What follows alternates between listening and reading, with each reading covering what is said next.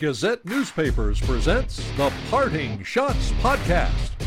Now, here's your host, Daily Gazette Associate Sports Editor, Ken Schott. Thank you, Scott Giesi, and welcome to The Parting Schotts Podcast, available wherever you get your podcasts. Subscribe today. Thanks for joining me from The Parting Schotts Podcast studio in Schenectady, New York. It's another college hockey-centric podcast as we get you set for Union's road weekend at Quinnipiac and Princeton. The Dutchmen head to E C A C Hockey leading Quinnipiac on Friday, and then we'll take on the Princeton Tigers Saturday at Hobey Baker Rink. It's going to be an interesting game uh, Friday night. Uh, the last time Union and Quinnipiac faced off against each other, it was a one-sided contest uh, back in December at Messer Rink. The final score said four nothing Quinnipiac, but trust me, it was a lot worse than that. It could have been a lot worse than that as well. Uh, it took took some time for Quinnipiac to get going as far as getting goals, but once uh, the Bobcats did, uh, the Union never had a chance in that game.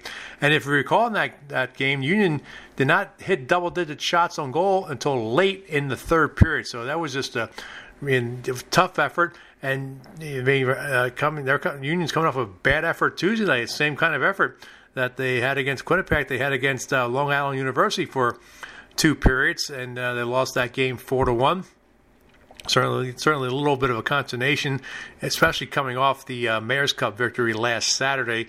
Union just was flat from the get-go against L I U and never really recovered. And that was sort of the same way uh, the game against Quinnipiac. Union was coming off a big victory the night before, uh, one nothing overtime victory over Princeton, but just never seemed to have any legs. And uh, Quinnipiac chased uh, Connor Murphy, and Connor Murphy really deserved a better fate in that game. He was about the only Dutchman who played well. In fact, he was the only Dutchman that played well in that game.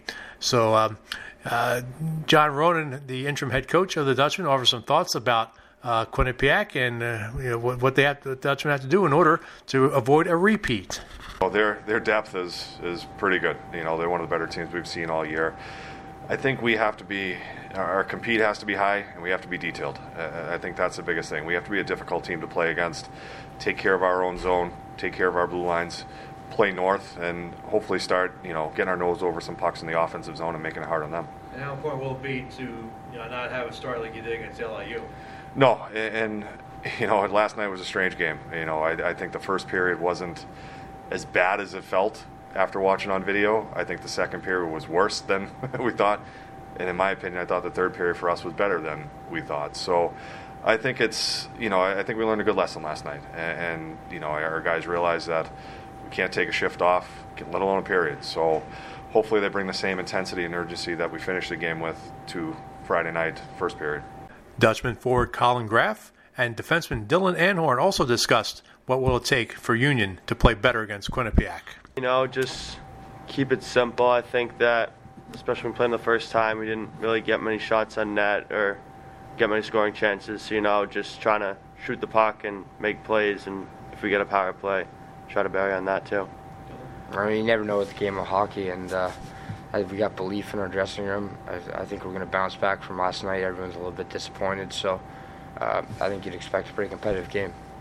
If there's one part of uh, the Union's game that has been consistent of late, it's been its power play. The Dutchmen have scored at least one power play goal in six straight games, and they are eight for twenty-two during that stretch, a thirty-six point three percent uh, success rate. That's been pretty good. They're right now the number two team in the E C A C Hockey in power play percentage at twenty-one point one percent. They had been leading going into Tuesday's game against L I U, but uh, Harvard uh, went three for seven Tuesday night against Boston College in its six three victory, and their Harvard is at twenty-one point two percent. Uh, the Dutchman uh, talked about what's been making their power play successfully. Uh, yeah, you know, we made a couple of changes, and, you know, it's just all about getting the pucks to the net and letting Liam go to work and tip those in front of the net, and resulting in a lot of goals, so that's good.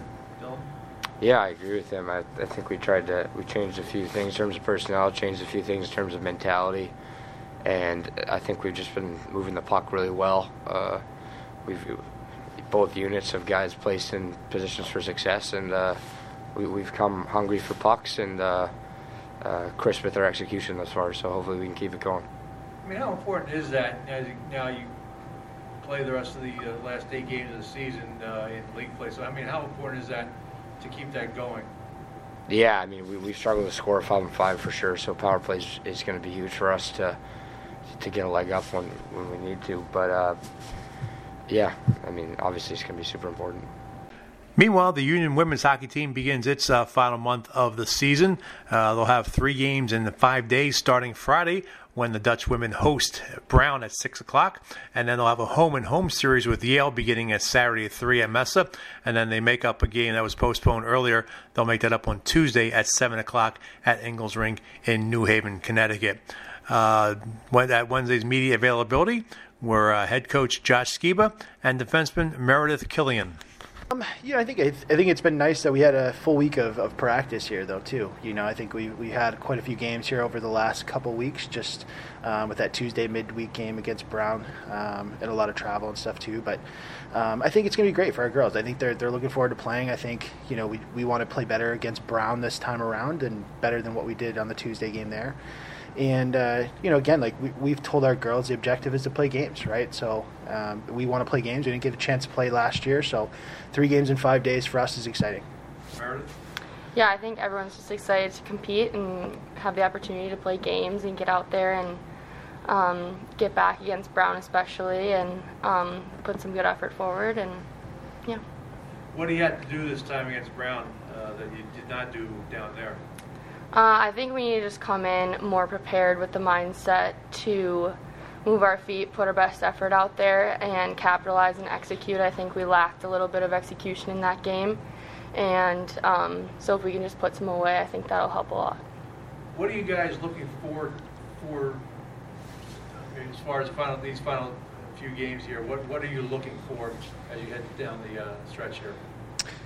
Um, I think just continue to establish the identity of how we want to play. You know, I think um, for us, I mean, you know, it's not something we're not even necessarily talking about postseason play. It's more about establishing our identity, continuing to mature as a team, I think, in terms of how we prepare, how we execute, um, how we work, you know, every day. And I think I think that's the biggest focus for us. I think all year when we have, you know, probably seventy percent of your roster that this is their first season of play, I'm uh, just trying to establish how we want to play for the future, and I think it's more about a long-term, big-picture project for us.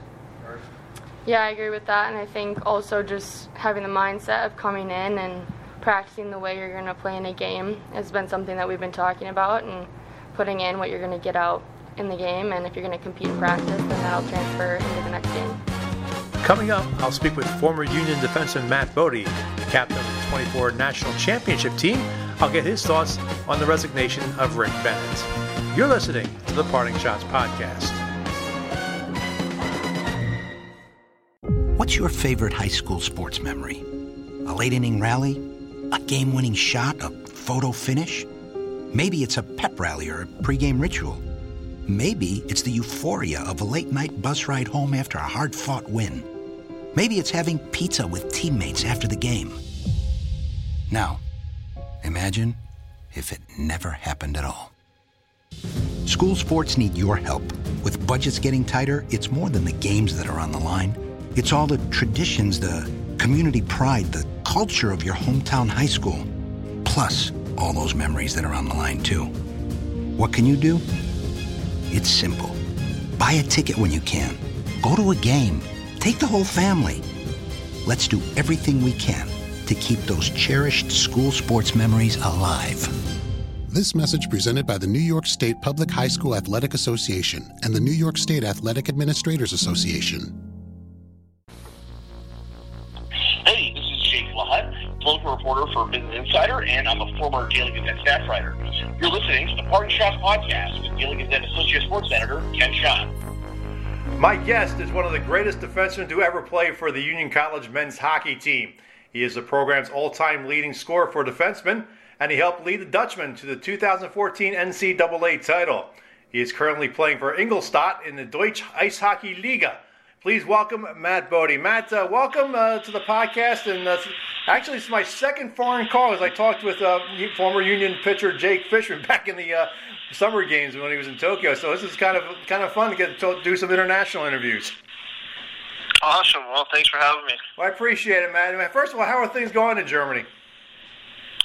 Things are going well. Uh, you know, team's team's doing good over here. Family's enjoying it. Um, actually getting to play with Wayne Simpson, another uh, Union alum, so it's uh, it's been a good fit. Yeah. Well, obviously you've been following the uh, coverage. I mean, we've been chatting back and forth uh, since uh, the announcement about Rick Bennett uh, stepping down as the Union hockey coach on Friday. Uh, what was your reaction when you first heard he was put on administrative leave and then when he stepped down? You know, it was, it was pretty much uh, just shock. Uh, shock when I heard that he was put on uh, the leave there, and then, you know, disappointment and sadness when uh, I heard he had resigned. Um, you know, I, I've sent a coach a couple text messages back and forth just saying, uh, you know, I support him, and it's just uh, it's kind of an unfortunate uh, series of events for the program itself as well.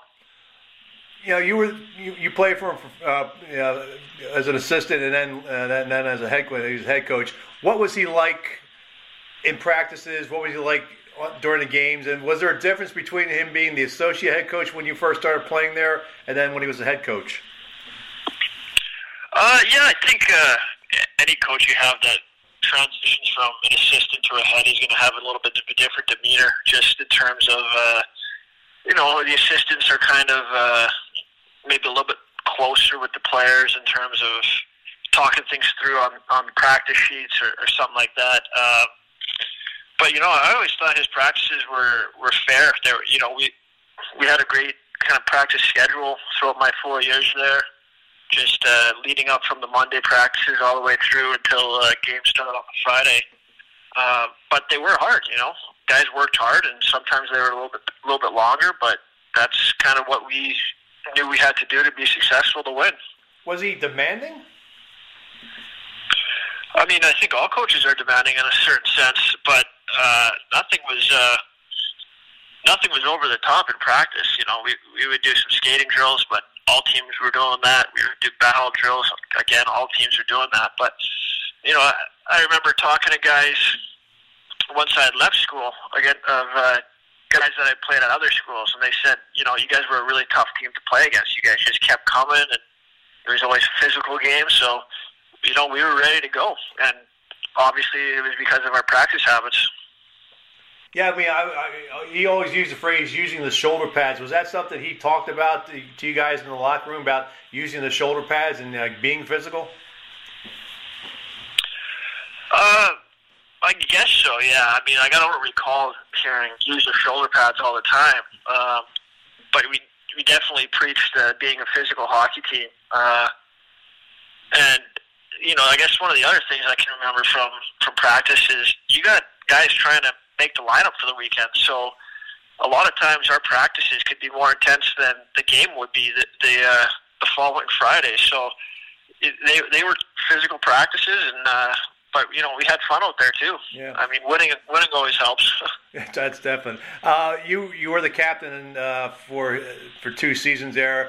What was the relationship like between you and, and Rick uh, and the locker room? Because obviously you, you had to, if there's situations, you had to talk to him about stuff, and he would have to talk to you. So what was that dynamic like? Yeah, we had a great relationship. Uh You know, we we would talk things through in terms of uh, what what we need to do on the power play or the penalty kill, uh, leading up to any specific opponent. Uh, obviously, uh, being one of the leaders, you, you talk about some of the off-ice stuff with the coaching staff a little bit more as well. Um, but you know, we didn't we didn't see eye to eye every time, but we we always respected each other's thoughts and opinions, and uh, we were able to have quite a bit of success. And uh, Yeah, it's it's fairly disappointing to see him uh, no longer as the coach there. Yeah, have you? T- I mean, you, I, I, I assume you've talked to a lot of uh, your fellow alums, former teammates. What has? I mean, and I've talked to some uh, former players as well. And I know uh, the guys I've talked to, they're not happy with the situation. Uh, some of the guys you've talked to, what have they told you? Yeah, I think everyone's disappointed. Um, you know, we all had a, a great respect for Coach. Uh, And again, you know, like you're having thirty guys or a little bit over, a little bit under, give or take, each year playing for a coaching staff. And I, I think it's pretty unreasonable to expect every single guy to to think everything is perfect. But uh, from, from the guys that I've talked to, it's uh, it's kind of shock and disbelief. And, uh, you know, we wish him the best. And that's... Uh, you know, it's just it's just tough to see for everyone involved. Yeah. Uh, what about supporting? I mean, are the guys still going to support the program? You, th- you think, even though uh, Rick's no longer there? Yeah, I think so. Um, like you said, I know some alumni aren't uh, aren't exactly thrilled with the situation, but uh, you know, I know Coach Coach Ronan as well, and I reached out to him and let him know, you know, we're still behind you as well. Um, I respect him as a man and as a coach, and I think he's going to do a great job here down the stretch. Uh, but, you know, you, you you support the program, but you're also supporting the individuals that uh, were great for you. So, you know, I, I really hope uh, Coach Bennett can, can land somewhere if that's what he wants to do and have success in his uh, new endeavors. You mentioned uh, John Ronan. Uh, he was named the interim head coach uh, on Friday. Uh, he was the volunteer assistant when you guys won the national championship. Uh, what do you remember about him during that season? You know, he was a big uh, players coach at that point. Uh, being the volunteer assistant, you're not uh, you're not going to be the one coming down on the players uh, per se. But uh, you know, I thought he did a great job. He kept things light in the, the room, and I, I remember everyone having fun whenever he was around. So I think he's going to do a great job, and wish him the best as well. Do you think if the you know right now as we talk, Union's three and one, they have a game Tuesday night uh, against L I U. I mean, if he keeps his team, gets gets a winning record heading into the E C A tournament, and then maybe home ice, do you think he should definitely get the, the job permanently? Um, you know, he's definitely putting himself in that conversation. Uh, I, I think when something unexpected like this happened, the, the administration and uh, the athletic director are going to take a look at all avenues explored to them. But uh, when you see a guy come into a tough spot like this and then have success, I think that certainly warrants a uh, a strong uh, possibility that he, he keeps the job uh, on a full-time basis. Yeah, and the timing of this whole situation is kind of tough because obviously a union will now be able to uh, offer athletic scholarships. So how does that, you think, change the game? And as far as, you know, being able to give scholarships, but now you have a situation where you have a, uh, you don't know who the head coach is going to be. Uh, it's definitely not what they they wanted to have uh, start, I guess, with the scholarships, not having a, a full-time coach in place. But, uh, you know, I think that's going to be a good move for the program, uh, especially with the, uh, the change in rules. And uh, I think uh, it'll help Union in the long run. Yeah. Uh You, I mean, you mentioned the transfer rules and all that stuff. I mean, just when you played, there wasn't that scholarship. I mean, I don't think a scholarship was an issue, but you guys were able to win. You're looking back on that now, winning without those scholarships. Does that really amaze you what you guys did? Yeah, I think that's uh, kind of a nice thing to look in hindsight, but uh, we never really kind of thought of it like that. Uh, you know, we had guys that had uh, offers to go elsewhere and chose to play at Union, and I think it was part of the, the culture that the coaching staff had built between uh, you know Nate Lehman and Rick Bennett in, in those kind of years leading up towards the championship. But uh, you know, it, it's cool that uh, I guess now there's no teams that aren't offering scholarships, so we may have been the only one to ever do that, so it's, it's a pretty cool feat. Yeah, I know the Ivy Leagues don't offer. They have the ability to, but they, they don't. They choose not to. But, uh, I mean, obviously the reputation of the Ivy Leagues, it's, it's easier to probably get some players there. So um, what is this program, you think, once they get a new – once they hire a permanent head coach, what do you think they have to do to get back to the level of success that you guys enjoyed? Um, you know, obviously they're going to have to kind of reestablish their identity uh, under a new coach, and uh, you, you got to get the right players, players that are going to buy in. Uh, I think that's something that throughout my four years, it was it was kind of incredible to, to see the buy-in. Um, and, you know, at the end of the day, it's the players on the ice that are, are going to be winning and losing the games. The coaching staff can put them in uh, positions to succeed, but it's going to be up to those players to to win the game at night. So I think that's uh, a big thing. Is going to be a, a good head coach and then uh, some good recruiters as well. I won't ask you if you're interested in being a head coach, but is coaching something you would be interested in down the road once your playing career's over? Yeah, certainly. Um, you know, as, I, as I'm getting older here, and you, you kind of start seeing the game and uh, almost through a different lens. Uh, you're playing with some of your guys that are ten, twelve years your junior, so uh, I, I definitely think that's something I'd be interested in down the stretch, but uh, not not quite just yet.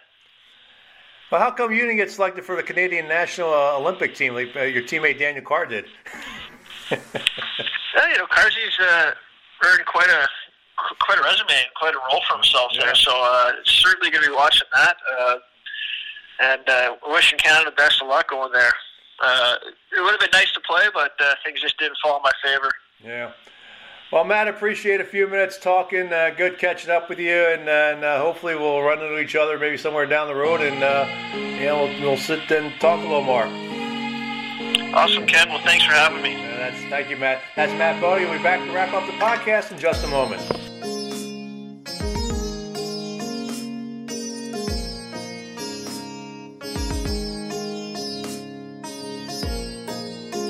I've got a math question for you. When you add tolerance, subtract prejudice, and multiply efforts to treat one another with respect, what do you get? Less division. And school sports have it down to a science. Looking for an example of what can happen when we realize there's more that unites us than divides us? Look no further than high school sports in New York. This message presented by the New York State Public High School Athletic Association and the New York State Athletic Administrators Association. Hi, this is Pete Incaviglia, manager of the Tri-City Valley Cats and former major leaguer. You're listening to the Parting Schotts Podcast with Daily Gazette associate sports editor and upstate New York's biggest Philadelphia Phillies fan, Ken Schott. There was some big news that came out Wednesday evening involving Cornell head coach Mike Schaefer. Uh, Schaefer has been out of action since January eighth while battling covid nineteen, and he just announced that he had a stent put in. Uh, here's the uh, full statement from uh, Mike Schaefer that was issued Wednesday night from uh, Cornell Athletics. Over the past several weeks, with the help of my doctors, I've battled through some medical issues that have kept me off the bench. After recovering from a tough bout with covid nineteen, my doctors then discovered that I needed a cardiac stent that was successfully placed. I really appreciate the outpouring of support and the expressions of deep care and concern as I recover. I'm appreciative of the skilled medical personnel that helped diagnose and treat me, as well as the Cornell coaches and student athletes who have continued to stay focused and improve as I do the same. I'm looking forward to being back in front of the line of faithful in a few weeks. And we uh, give our definitely our best wishes to uh, Mike Schaefer and uh, his full recovery. Uh, he probably won't be behind the bench when uh, Cornell comes to Union next weekend. Uh, so, but uh, like I said, we all wish uh, Mike Schaefer the best. Been a long uh, standing member of Cornell hockey, both as a player and as a head coach, and really helped uh, turn that program around in the uh, mid nineties when they were uh, struggling a little bit. So our best to Coach Mike Schaefer. Taking a look around E C C hockey, some of the games coming up uh, this weekend, um, you know, highlighted by, of course, Union Quinnipiac. Uh, Cornell and Colgate will have their home and home series coming up. Uh, Friday's game will be at Colgate and Saturday at Cornell. Uh, Saint Lawrence will visit Yale. Clarkson is at Brown. And how about Brown Tuesday upsetting Cornell on Tuesday afternoon? So that was a big win for uh, the Bears. R P I will visit, visit Princeton, and Dartmouth and Harvard meet for the second time this season. Uh, heading over to Saturday, uh, Saint Lawrence will be at Brown, as I mentioned, Colgate at Cornell. Dartmouth will have a non-conference game against UMass Lowell. That'll be at Lowell. Uh, Clarkson goes to Yale, and uh, R P I will visit Quinnipiac. Monday night will be the uh, first round of the Beanpot. Uh, that tournament's back in action after being away last year because of the uh, pandemic. Harvard will take on Boston University at five o'clock at T D Garden in uh, Boston. So I'm glad to see the Beanpot back. Should be a lot of fun, and uh, hopefully get a chance to watch those uh, two games on Monday. Well, you can participate in the E C A C Hockey Face-Off selections. I post my picks every Wednesday, although this week I posted them a day later, Thursday. I apologize. I had other things going on and just never got around to it. Happens in life sometimes, right? Uh, you can participate by emailing your picks to Schott at daily gazette dot com. That's S C H O T T, of course. Uh, even though there's, um, you know, for, for heading into the home stretch here, you can still have some fun and play. If you have questions or comments about the podcast, or you have a college hockey question that you would like answered, you can email them to me at Schott at daily gazette dot com. And that will do it for this uh, college hockey edition of the podcast. I would like to thank Matt Bodie for coming on the show. The views expressed on the Parting Schotts podcast are not necessarily those of Gazette Newspapers. The Parting Schotts podcast is a production of Gazette Newspapers. I am Daily Gazette Associate Sports Editor Ken Schott. Thanks for listening, and I'll catch you next time. From the Parting Schotts podcast studio in Schenectady, New York, good day, good hockey.